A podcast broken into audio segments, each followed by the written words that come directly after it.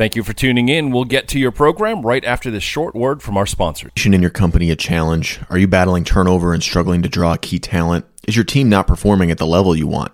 Problems present themselves through conflict, miscommunication, creative differences, unclear expectations, and motivational issues. A R C Integrated is here to address these challenges through executive coaching and customized interactive trainings. Create lasting positive change that will improve your bottom line and create a culture that attracts talent and reduces turnover by going to arc integrated dot com. That's A R C integrated dot com. How does an economy that is more mindful and less mindless become a reality? Welcome to the Mindful Marketplace. I'm your host, Joel Skeen, and I'm happy to welcome you to the show where we ask experts, entrepreneurs, investors, and industry leaders for their perspectives on how all of us can, on every level, do our part to help create a more mindful marketplace. Welcome back, welcome back to the Mindful Marketplace. I am your host, Joel Skeen, and we are continuing to explore the question here week after week on biz radio dot U S. And that question is simply, what if investing in each other can actually change the world? Uh, and I want to talk a little bit about that. This is a new year. We're coming into twenty twenty-three. Um, now this show is officially, I think, we're at eight or nine months old. Um, so not quite had our first birthday yet, but it is coming and it's on the way here. And this new question, you know, what if investing in each other can change the world?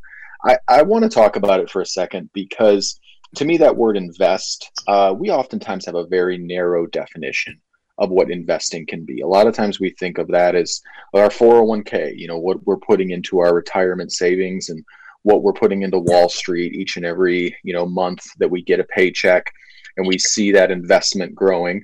But really, an investment to me is anything that gives us a return, anything that's an asset where we are putting in something today that's going to make the future better, better for us, better for our families, and really better for each other.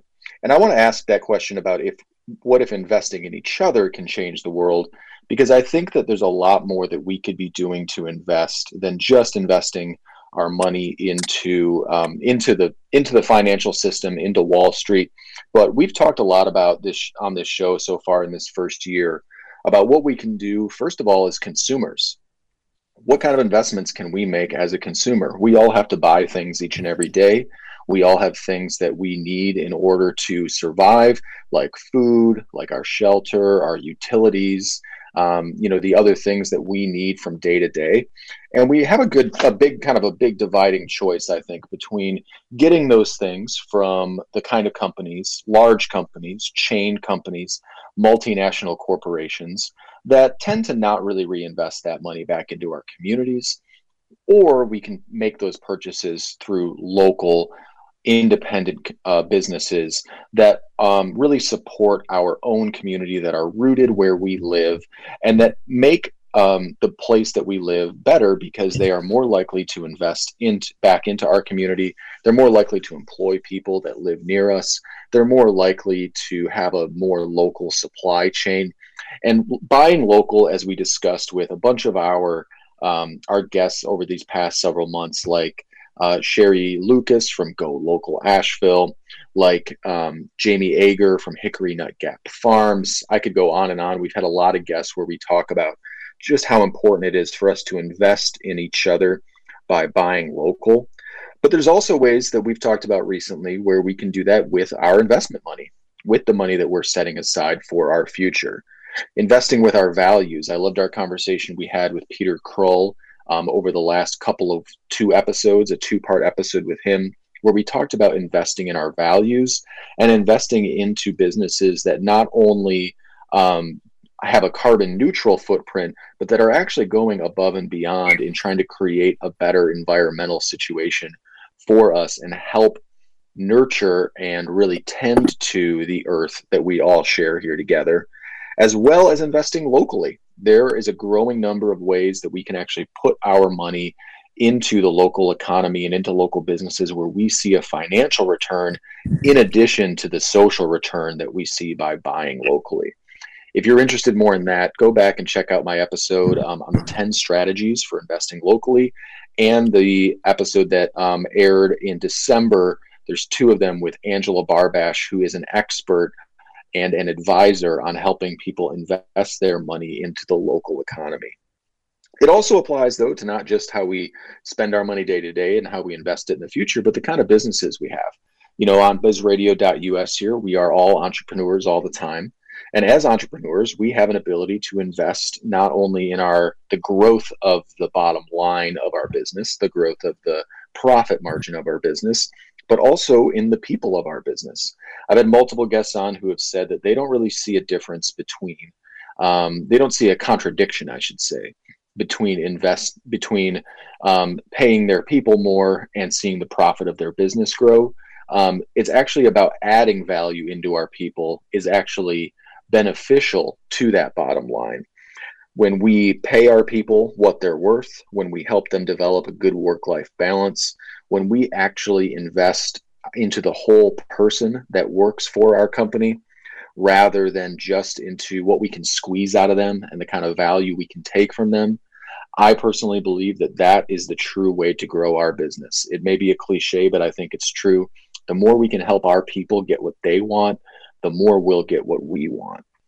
And, you know, as industry leaders, I think that applies as well. Um, you know, when we, uh, when companies and um, people in, in positions of power use that power responsibly to invest back into the communities, whether that's through donating to nonprofits, it's investing into the entrepreneurship community, like we heard about with Sean and Erica from Hatch, um, or whether it's about, you know, actually Um, working towards policies that democratize our economy rather than move us more in the direction that we see so often of monopolizing things. So whether you're simply a consumer in the world, you're an investor, you're an entrepreneur, or you're an industry leader, there's all kinds of ways that we can be making bigger and better investments into each other, because a rising tide raises all ships. And I'm really excited today to get to talk to our guest, because I see her doing this on a bunch of levels. I got to watch her present her business at the one million cups event at Hatchworks in Asheville, North Carolina. And I was really struck by her story, by her passion, and by just how much she is going out of her way above and beyond to help and invest into her customers and into her um, into her patients and her clients that she works with. So I appreciate you, Amy, for coming on the show today. Amy Siegler, the C E O of LimbTech. Thanks for coming on today. Yeah, thank you for having me. What an introduction. Yeah, well, I'm really glad we get to talk here today. Um, I, I want to first just let you introduce yourself. I know most people out there probably don't know who you are yet. Um, big emphasis on the yet, because I know they will. Um, but yeah, tell us a little about your background and how you, uh, you know, how you got into doing what you do now. Oh, gosh. Um, so I am Doctor Amy Siegler. I'm an occupational therapist. I was raised in Anchorage, Alaska, did my residency in Las Vegas, met my husband, and we moved to Western North Carolina. I have been an occupational therapist for ten years, and I've worked across the lifespan, everything from the neonatal intensive care unit, so the N I C U, all the way to hospice, end of life. I was teaching at a local college here, very burnt out, sick of higher education and kind of the political world that comes with that. And somebody had said, you should start your own business. I need a go-getter who can do wheelchairs, evaluations. And selfishly, I started a business thinking, yeah, I want to own my own practice. But in three and a half years, that selfish nature of wanting to own my business has really kind of changed me to help the community, give back to the community. I never thought the things that I have today, I never thought of them. So I feel like um, God has been fruitful. He knew I needed a change, and I think he knew the community needed me as much as I needed this. So that's kind of my very quick story. Yeah, what brought you to Western North Carolina? I'm curious. From Alaska, that's a little bit of a of a drive. Like a little bit. Yeah, I would yeah. say I took a left turn and got lost. Um, so when I met my husband in Las Vegas, his daughter had lived out in Bryson City. And if mm. you know me now, first, the person I moved here in two thousand fourteen, it was very different. I had very short blonde hair, fake nails. I looked like I just walked off the Las Vegas Strip. And my husband brought me to Bryson City, and I said, I'm going back home. I can't do this. And it's taken eight years, and this is home now. And I love it here. But it was a very big culture shock, to say the least. Yeah, for sure. That's funny. I actually moved here in twenty fourteen as well from the Detroit area. And, um, you know, I, I, I fell in love with it pretty quickly. Um, but I, uh, it seems like it took you a, a minute, but um, obviously that's a, that can be a big culture shock. Um, So I, I want to talk about what LimbTech does and how you help clients, but I think it'd be better to sort of start a little bit with, you know, the problem that you guys end up solving, because it seems like there's a bit of a gap between what people need and the services that are there for them. Um, yeah, talk, talk to me a little bit about kind of that space that you ended up filling and how you learn more about it. Yeah. Um, this is, how much time do you have?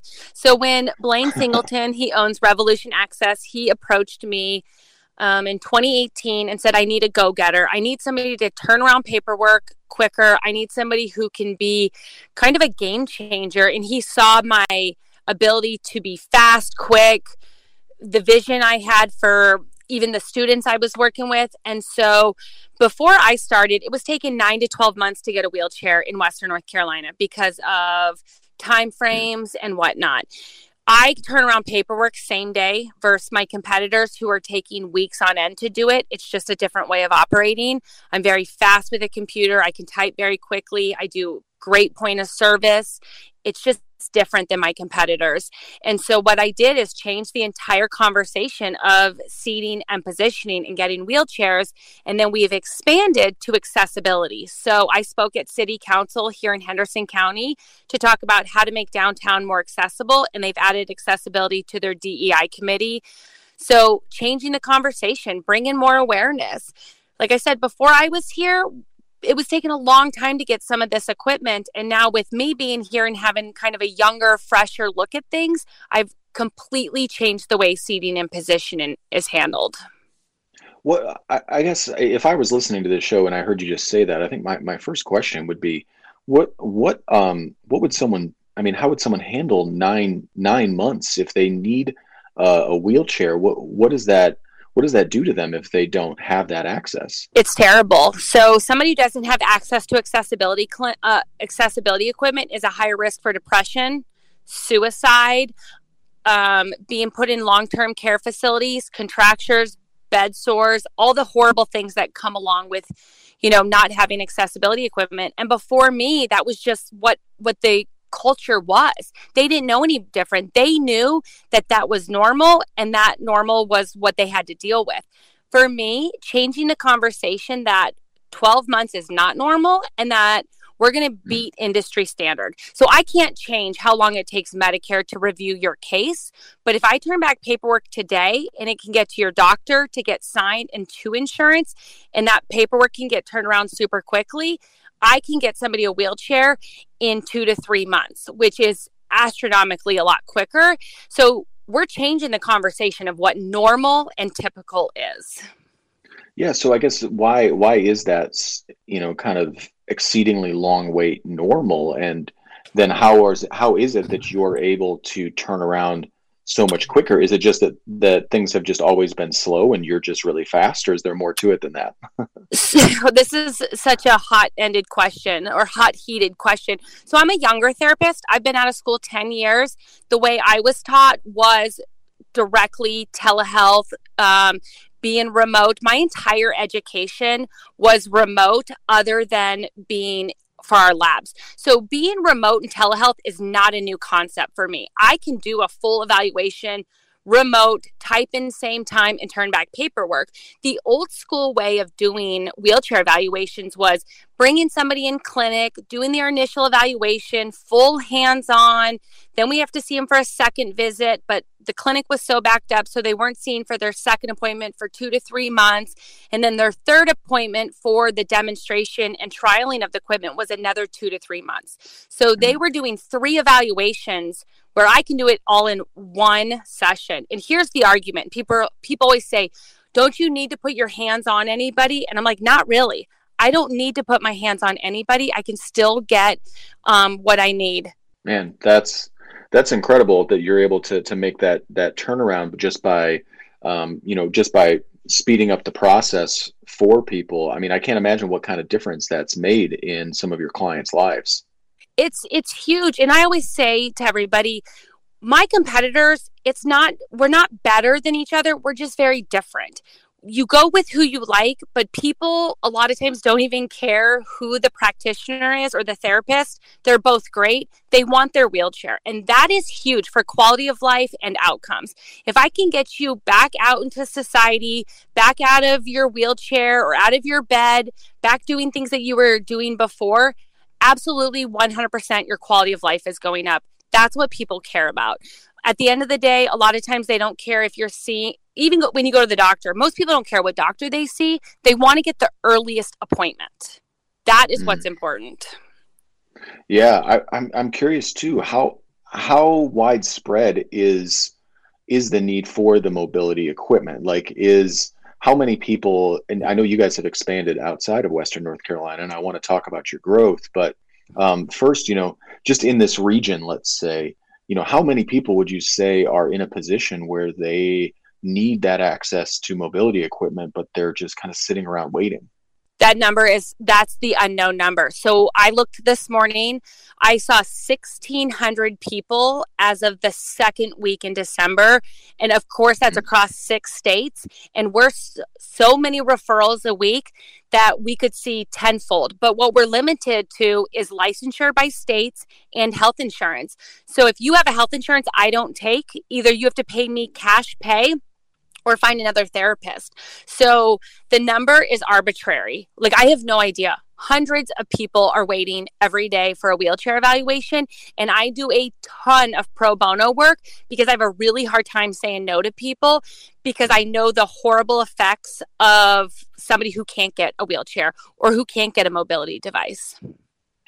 So I, I do want to ask you about that, because I know that there's a lot of business owners out there who would look at someone who maybe doesn't have the access to the healthcare and, you know, isn't really willing. I mean, it makes, you know, when the profit motive is there, there has to be some other motive to get you to do work that's for free, that's pro bono. Well, why is that something that's important to you? Because I can't say no to people, because people with disabilities are constantly told no. And I don't know if it's the kind of person I am or just a terrible business owner. I have no idea. But, you know, I see people who've had tragic accidents, life changes in a heartbeat, and now they're, you know, in a wheelchair or they're bedbound or they're homebound. And all of a sudden that, hey, insurance doesn't pay for that. Insurance doesn't pay for care. Insurance doesn't pay for that. And they're like, what do, does insurance pay for? Um, in a year's time, I've probably said no to a hundred people, if not more. Like, nope, sorry, insurance won't pay for that. Nope, sorry, insurance doesn't pay for a ramp. So you can get your wheelchair in the house, but you can't get it out of the house. And it's, mm. you know, so we did build the the nonprofit foundation to help with that. But it's just, a part of it is like these people who don't have access to healthcare. I'm just like, just put them on my schedule, because I can't say no to another person. It is heartbreaking. And if that makes me a terrible business owner, maybe it gives me a place in heaven. Like, that's kind of how I look at it. I, I would I would I would argue actually even that it makes you a better business owner. I mean, when you are the type of business that's willing to help people regardless of whether you're making money or not, but you're just actually genuinely out there trying to help people. I mean, I'm sure that helps your reputation. I'm sure that helps you with referral clients. I'm sure that helps you in the long run. It might not help you that day, right? Right. Um, when it comes to the profit, but What I mean, it seems to me that that builds the kind of reputation that you would want to have moving forward. And by investing in those people now and seeing their lives change, you're I'm I, I know you're investing in your own future by investing in the future of others. I just know you are. Yeah. And that's, so we work with suppliers, and the suppliers that love working with us, it's because I always believe in being kind. I actually have a sign that says, it says, don't be a a-hole, which it really means don't be a jerk, be kind always, mm-hmm. because I say that to my students all the time. There's no reason to be mean. So what suppliers love about us is that we're we're kind in every situation, that I'm not a arrogant, big-headed therapist. I want everybody on the team having a voice. I believe that we need to help each other out and being efficient. These suppliers are making commission at the delivery of the wheelchair. So the faster I can turn around paperwork, the faster they're going to get paid. And because I don't get paid on a lot, I don't get paid on the pro bono uh, patients, but they are, they always turn around and help feed my family. They're going to give me more referrals. And that's why we've grown. I got an email yesterday, another uh, therapist wants to come work for LimbTech because of the culture that we've set. Like you said, we do invest because we do so much pro bono work and we believe in being kind in all situations, that the culture is that LimbTech is a really great company to work for and work with. Yeah, that's awesome. You you mentioned a, a nonprofit, a foundation, and I'm assuming you're talking about mo- your Mobility Matters Foundation. Yeah. Can you tell us a little bit about how you started that and what it is that you all are trying to accomplish there? Yeah, so I was doing a lot of pro bono work, and I was actually nominated for the Athena Award here in Henderson County, which is given to a woman of prestige leadership. And at the time, I had no idea what the Athena Award really meant to the community. And so it was a pretty amazing honor just to be nominated and thought about. And at the banquet, a lady came up to me and was like, you need to take all of your pro bono work and turn it into a nonprofit foundation. People want to help you. And so we can't have LimbTech and the LimbTech Foundation, that's what it was originally called, be at all related, because anybody who wants to help the Mobility Matters Foundation has to be able to um, reap and sow rewards from it. So we named it the Mobility Matters Foundation, and it's really a way to help anybody who cannot get accessibility equipment or things for their home or therapy because of insurance guidelines to be able to reap and sow from that um, foundation. So the Mobility Matters Foundation was established by all the pro bono and free work we were doing, and we're trying to raise money to help give back to our community. That's awesome. How can people get connected with that? How can they donate? What type of, uh, if there's events or there's a website, how can they, um, how can they find that and get involved so that they can be a part of helping these people that cannot afford to get the mobility equipment that they so desperately need? So on Facebook, we are Mobility Matters Foundation. The first thing I always ask is like and share all of our content. Even if you cannot donate, please share our content. They can go onto our website, the mobility matters dot org foundation, or mobility matters foundation dot org website is a great way to learn about all the things we've done. So in the past two years, we have done Bike Day, which we had ten kids this year come out and trial adaptive bikes. And thankful to the W N C Bridge Foundation, LimbTech, and the Mobility Matters Foundation, we've supplied ten kids with adaptive bikes in twenty twenty-two, which is amazing because these bikes are not paid for by insurance, because insurance thinks adaptive bikes are for play, and that is such a horrible thing. They mm. look at equipment as fun, not um, resourceful for mobility, which every kid deserves a bike. And that's kind of where the foundation started. If I have to tell another mom that insurance doesn't pay for a bike and that their kid doesn't get a bike, I'm going to lose my mind. Like, why doesn't every kid deserve a bike? Mm-hmm. Yeah, so that's no, I kind of where it came from. Yeah, no, I absolutely love that. And I love seeing, you know, the reason I wanted to have you on and this, you know, talk, getting to talk to you is just um, a massive amount of confirmation of what I could sense from you is that you were someone out there who started a business with the intent and with the continued intent to use that business in order to make a positive impact in your world. And you get paid for doing your work, just like we all do. But at the end of the day, what I see in you is a desire to actually make a better future for the people around you, for the people in your community, and for the world at large, and to increase this mobility in a broader scale. So um, hats off to you. I think you you won that award, well deserved. Thank you. And I'm really, really grateful that we got to have you on here today. Um, check out LimbTech, um, follow them on social media, check out the Mobility Matters Foundation. Um, and you can also listen to this episode as well as episodes from plenty of other amazing hosts. You, Amy, you were talking about how you got to be on Alex Cardona's show here on biz radio dot u s. Alex is a good friend. Listen to The Golden Key as well. Um, and go to biz radio dot U S. You can also connect directly with me and also with my financial services agency, which helps people get out of debt in half the time or less without spending any additional money um, by going to mindful marketplace show dot com. Um, so for the Mindful Marketplace, thanks, Amy, for coming on. I am Joel, signing off and saying take care of yourselves and make sure to take care of someone else. Thanks, everybody, and Happy New Year. Thank you for listening. If you liked what you just heard, be sure to subscribe to the podcast, and be sure to visit biz radio dot U S to find hundreds of other engaging conversations, local events, and more.